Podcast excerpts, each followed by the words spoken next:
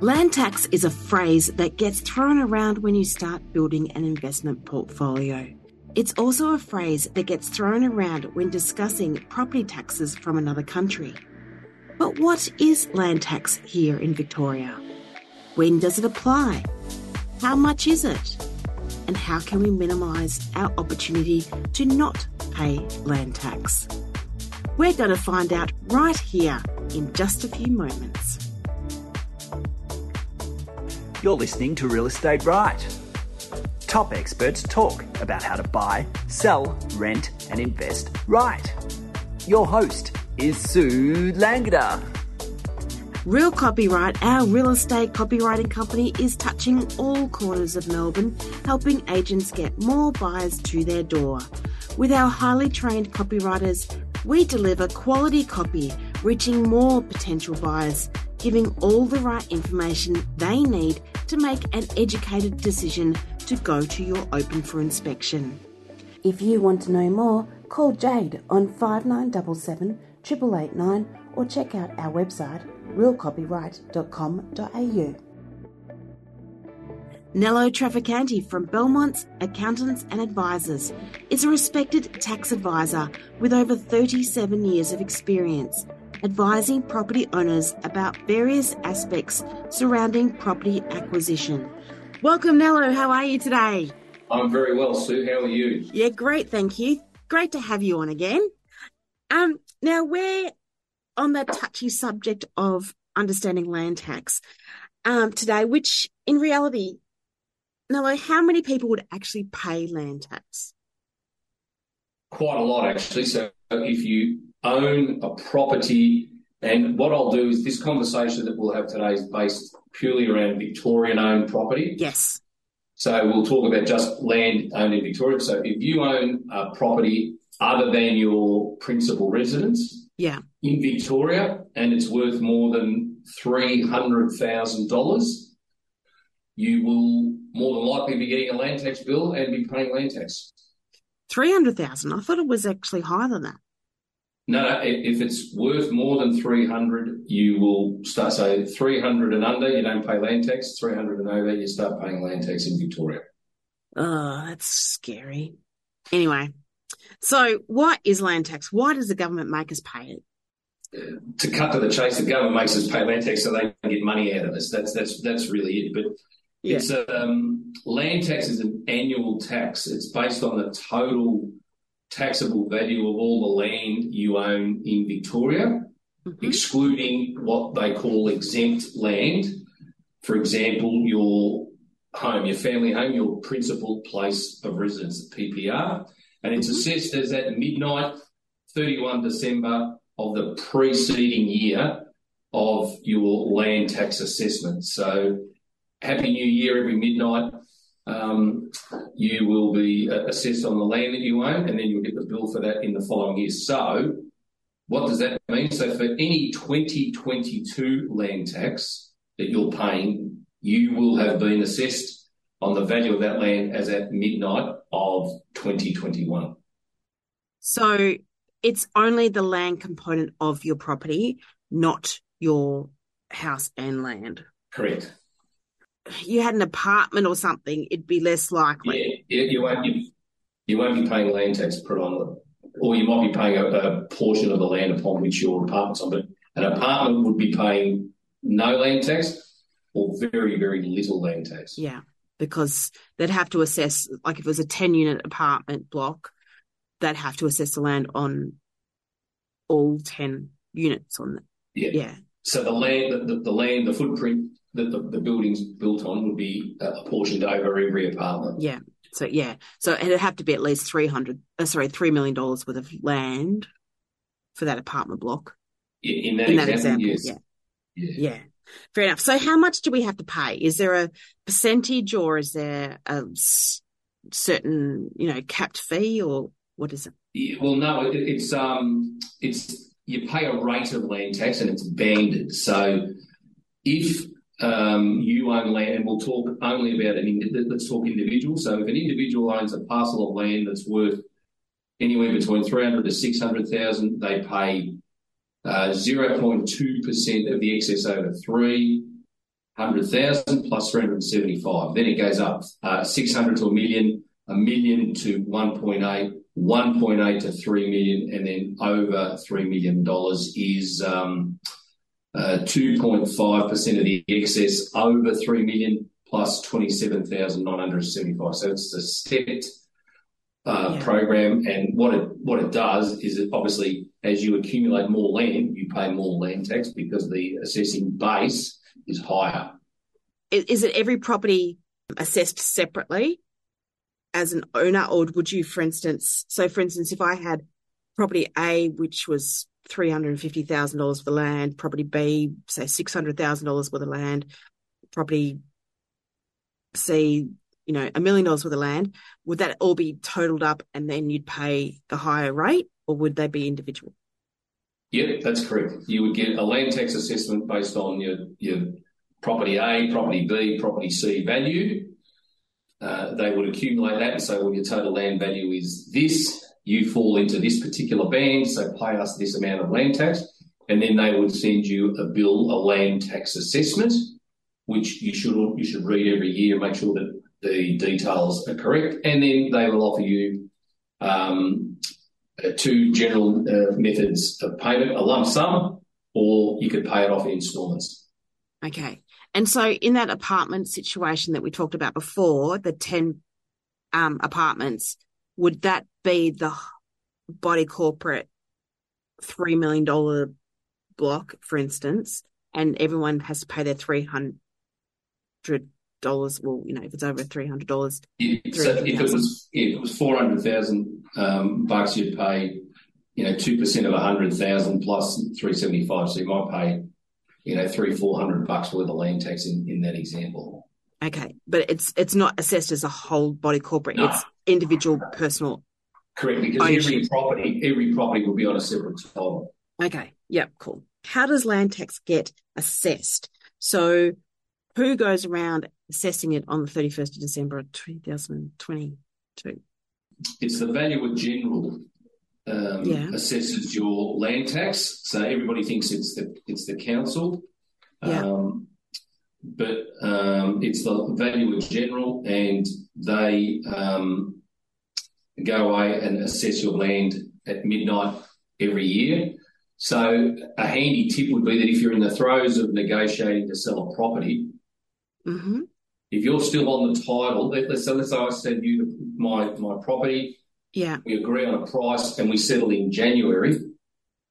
Because I'm still on the title as at 31 midnight, I'm going to get the land tax bill for that property for that year, or for, for the next year. the next 12 months. So we would then have to negotiate and make an adjustment in our settlement to say, by the way, um, I owned it for one month. You've owned it for 11. You, we need to make an adjustment for the land tax bill that I've received yeah. or I will be receiving. When do they actually give it to you? So you get the land tax assessments twice a year, generally in late January and late May. Okay. So if you are settling in the middle of January, then it will be very difficult to know what to pay in the settlement. Yeah, well, that's where you would go to your solicitor or your conveyancer and say, "Well, work out what my land tax is going to be and adjust for it in my settlement in my settlement proceeds, please." Okay. And so, what happens if the person buying that property is using it as their principal place of residence? Good point. Then you would nominate that in your purchase. Tell the state revenue office that now um, the property at one two three Smith Street is my PPR, my principal place of residence, and that automatically exempts you from land tax so you as a owner would have to pay just that one month, for instance. If it was an adjust, yeah, if it, if it's um, that lag in settlement, then yeah, you might have to adjust in that instance. Yeah. But then you would, um, because it's your PPR, you would uh, make an application back to the SRO to say, this I paid a month's worth of land tax on my principal place of residence. Um, give me a refund. So, uh, for example, if you, um, let's say that you're building a place, so you've got your original PPR and you buy a block of land or you buy a place in another suburb and you are building on that, the second place that you're building on, you will get a land tax bill for that because it's not your principal place of residence yet. Yeah. So you'll finish the build, you'll be will have paid land tax for the year, you sell the old place, You move into the new place, it's your principal place of residence. You then write to the SRO. Uh, I think you need to have been in for at least six months to prove that it is your PPR. You can write to the SRO, yeah. prove that you've lived there with some rates, utility bills, and say, This is my PPR. And they will then refund you back that um, land tax that you paid. Okay, so there is a fallback if you need to. Yes. it's just not the government taking all your money. Well, in this instance, no, no. So there is a bit of generosity there, yeah. Yeah. Now, we I guess we understand that it is a state tax. Um, but recently, Queensland, I'm, i know we're talking about Victoria, but Queensland tried to put as legislation that they would tax those who owned property in Queensland a tax for all their properties, no matter which state or country it sits. The idea now has been shelved. However, it begs the question how different are the land taxes between each state? Uh, yeah, they are. They are very different. Um, obviously, we pay in Victoria a sizable amount of land tax, and so does New South Wales as two of the most populous states. Yes. Uh, and Queensland probably pays the next uh, largest amount of land tax. And then the less populous states would pay a lot less land tax simply because the population is not there. So, for example, um, if we bought a million dollar property as an individual in Victoria, the land mm-hmm. tax on a property worth a million dollars in Victoria is $2,975. Okay. Okay. Not too painful. However, you buy a million dollar property in New South Wales, the land tax is $4,356. And then in Queensland, it's $4,500. So the wow. land tax rates do vary significantly, subject to how many people and the availability of land is in the state. Yeah. But, you know, how backwards are Queensland trying to say, look, you know, if you own a property or reside in Queensland and you own property in other states, we're going to include as your accumulated amount of property all the other states as well. Plus, you so, have to pay the state land yeah. tax on the, that that property in that state as well. So from a from a revenue raising point of view, probably a good idea. Yeah. Because all of a sudden they've thought, well, every Victorian that comes and uh, resides in Queensland or resides in Queensland may or may well have property in Victoria and or New South Wales. Mm-hmm. So we'll get that uh, that revenue grab, but uh, it backfired with all, and uh, people start to sell properties and threatening to walk away from all their land ownership in Queensland. So the government fearing a revenue loss, said, okay, well, no, we'll, we won't do it. Yeah. Apparently, they're still going to talk about it in July this year, but um, who knows? It's shelved. It's shelved for the time being, but they're going to be doing their numbers to say, well, how much will we actually raise versus how much are we going to lose? So watch this space because if it happens in Queensland, the other states will this is a great idea. Bingo, let's go. So it'll be a free for all uh, yeah. potentially. I will be. And everyone will just go, you know what? I'm just selling up everywhere. I'll just stay in my own Yeah, state. yeah, possibly. Yep. Now, do you know if there's any proposed changes to the current land tax obligations in Victoria? No, so at the moment there's nothing too scary um, regarding land tax itself. So nothing on the horizon uh, as we sit here and talk today. No. Yeah, cool. So now, after the break, we will talk more with Nello Traficante from Bellmonts Accountants and Advisors about how land tax is affected in a trust situation in Victoria, as well as ways you can get out of paying land tax.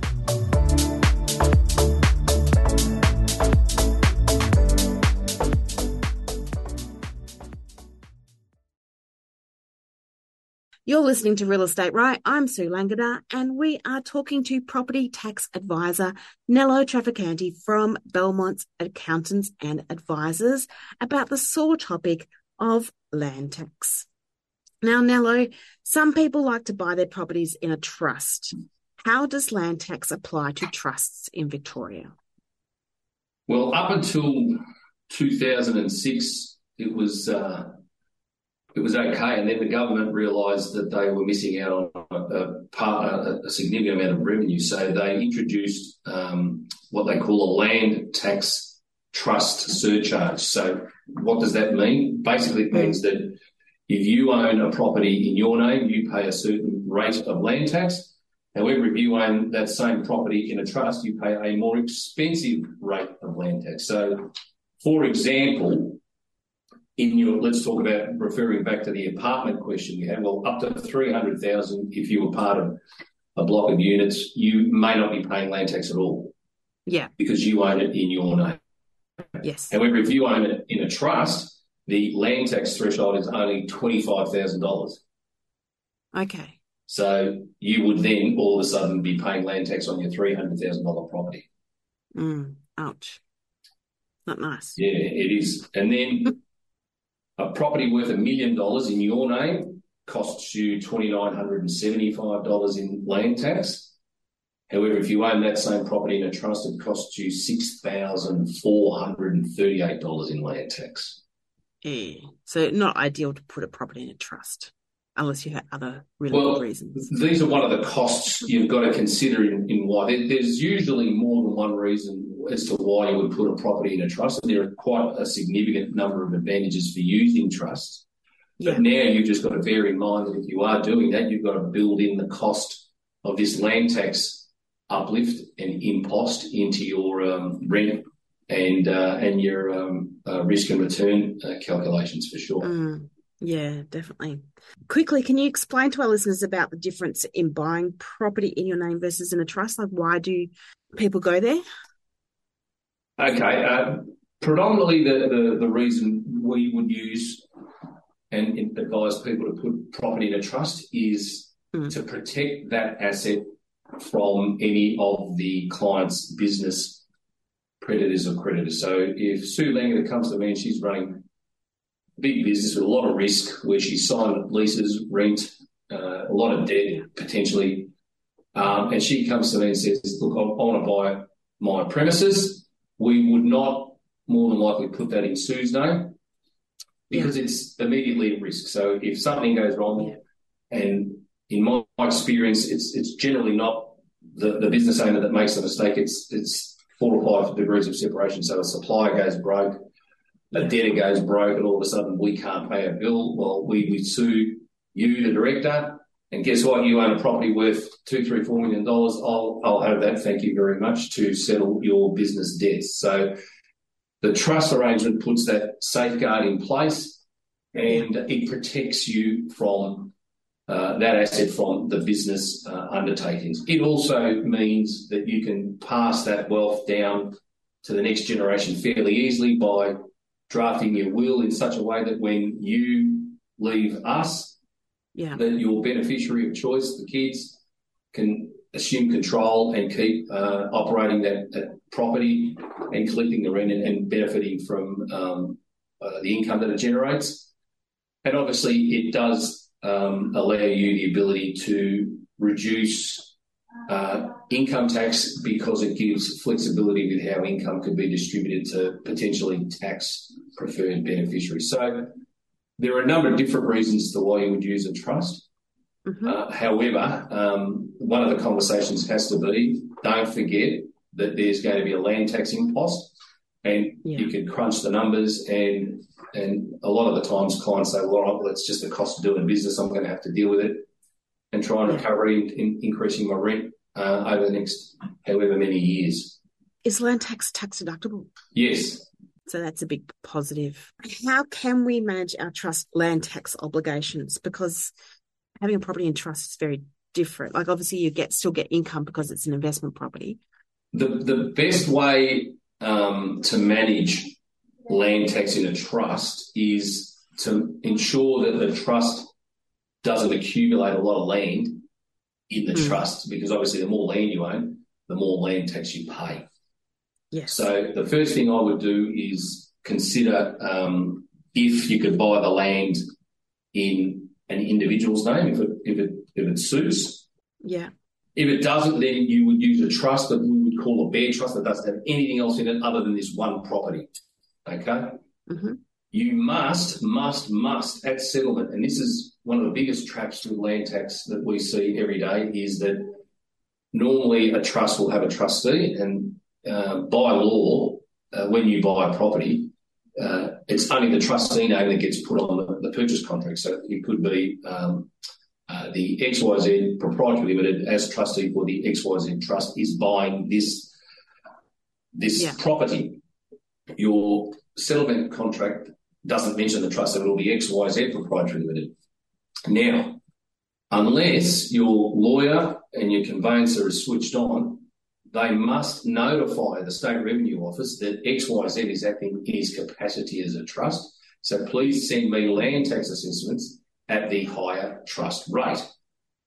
What has happened and what continues to happen is people will buy properties, they'll nominate their uh, trustee uh, company as the owner, and the land tax office will see that and say, Thank you, we will assess you at company rates of land tax, which are lower than trust rates of land tax. Okay. The SRO and the ATO now share information. So Sue Langdon has bought a, tr- a property in a trust 10 years ago. XYZ Proprietary Limited as trustee for the XYZ Trust. Sue's getting her land tax bills, happily paying them, marching on very, very happily until one day she gets a letter that says, We think you own this particular property in a trust can you tell us uh, the details? And then you would need to nominate who the trustee is, what the name of the trust is, how long you've owned it, and the SRO will then say, well, you didn't tell us when you purchased it that you bought it in the name of the trust. We've assessed you at the wrong rate. We're now going to assess you at the right rate. And then they will, and they will, it will result in you having to pay the catch up land tax. You'll get a credit for the land tax you've already paid, but you'll get a bigger bill. Mm-hmm. So it's, it, and I get this phone call three, four, five times a year. Why am I paying this land tax? Why? What's going on? Mm. And without even having a look, I can I can now t- see that the purchaser or wasn't correctly notified to the state revenue office. There was no nomination made of the beneficiary. So make sure, uh, and then we will generally find out 12 months later, once we do your income tax returns, that you bought a property. We'll account for it in the family trust and, and do the tax correctly we're not the lawyers, we're not uh, present at the settlement. We can only assume um, that you have notified the SRO, but now we make a, a, point to tell our clients that as soon as we see that there's a, a property being acquired in a trust, that they must notify the SRO straight away that there is a, a trust involved and to get the correct land tax assessments uh, issued to them. Yeah, fair enough. So, what happens if, say, you buy a property as a partnership and then one of the partners has another property half of one property and a whole of one property is over 300 and then the other person has their half as nothing does it still work out to be yeah good question so so if if, if you or I were in partnership and we bought a, a property, we would uh, nominate ourselves as the partners. Uh, Nello and Sue. Own this particular property and we own it 50 50. Thank you very much. Yeah. We will then get um, a land tax assessment for our share in that particular property partnership, and that'll be uh, billed to me, and that'll be billed to you. You, in your land tax assessment, will also get a notice that says, "Oh, by the way, you own unit uh, property A, you own property B, and you also own half of property, this property with, with Nello. Here's all your yeah. land tax cost We've added up the values. It's now a million dollars or a million and a half, plus the land tax on a million and a half based on your land holding in Victoria. Yeah. So, yeah. So, whereas if Nello, your half share was under the 300, would you get correct. nothing? If I didn't own any other land, yes. If that was my only land holding, correct, yes. Yeah. Yeah. Oh, it's all good to know, isn't it? And this, this actually, Sue, the same applies in a trust situation. So if we decide to use my trust to buy my half, your trust to use to buy your yeah. half, we will then um, get assessed on our halves together with any other land that our trusts own. The same yeah. will apply. So a trust is a, a, a separate entity anyway. Yeah. Yeah. Correct. Correct. Um, now, how does land tax affect those who are selling a deceased estate? Um, a person, so land tax would still be accessible. Yeah. So a person that acts in the capacity of an executor or an administrator of a deceased estate is acting as trustee for the deceased estate for land tax purposes. So if you were my executor and I had a land tax bill, you would, as my executor, receive the bill, you would be accessible for it and you would pay it. Okay. So So when they say death and, ta- death and taxes, you probably can't even escape land. You, you can't escape some taxes even if you're mm. not here. Shocking, isn't yeah. it? Mm. I thought you had two years or something to sell your uh, the deceased estate, which I think you do, don't you? But that's for other taxes. Um, that, no, no, that's that's a topic for another day. So that's if if you uh, acquire um, uh, a principal place of residence. Yeah. You, have so if mum or dad pass and leave you the family home and say, all right, so it's it's yours. To do with it what you will. You have two years to uh, get rid of the place and still maintain your principal residence exemption. Yeah. If uh, mum and dad are living in it, after two years, you'll attract uh, capital gains tax. Capital gains, yeah, yeah. I knew there was a two-year rule for something. Yeah, you're all over it. Well done, Sue. All good. Now, finally, is there any way we can strategically get out of paying land tax?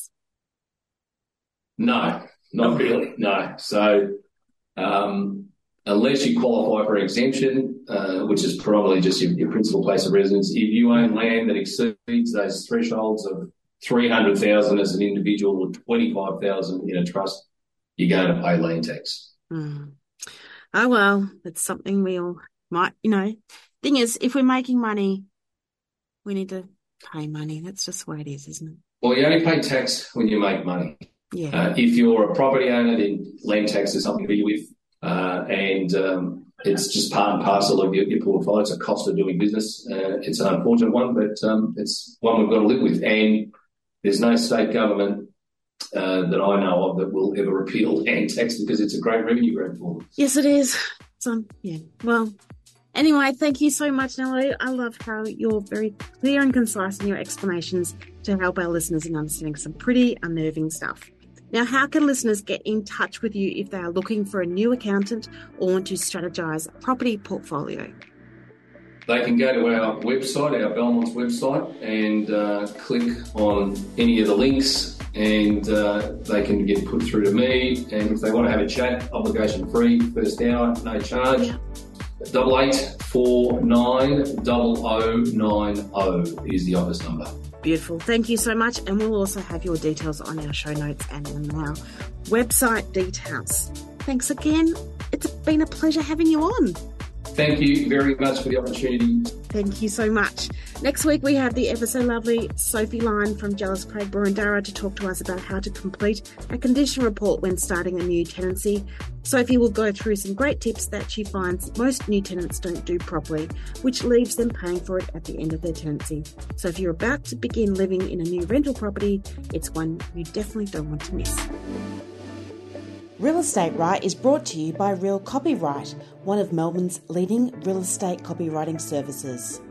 This podcast is produced and written by me, Sue Langada, with the help of our social media expert, Jade Bomanis. We would like to thank Podbean for distributing this podcast, Zoom for the recording, Premium Beat for our theme music, and Francis Morello for our introduction. We would love for you to rate and review our podcast on Apple Podcasts, Spotify, Podbean, or on our website, realestateright.com.au. Thank you for listening to Real Estate Right. It's where buyers, sellers, renters, and investors get their real estate right.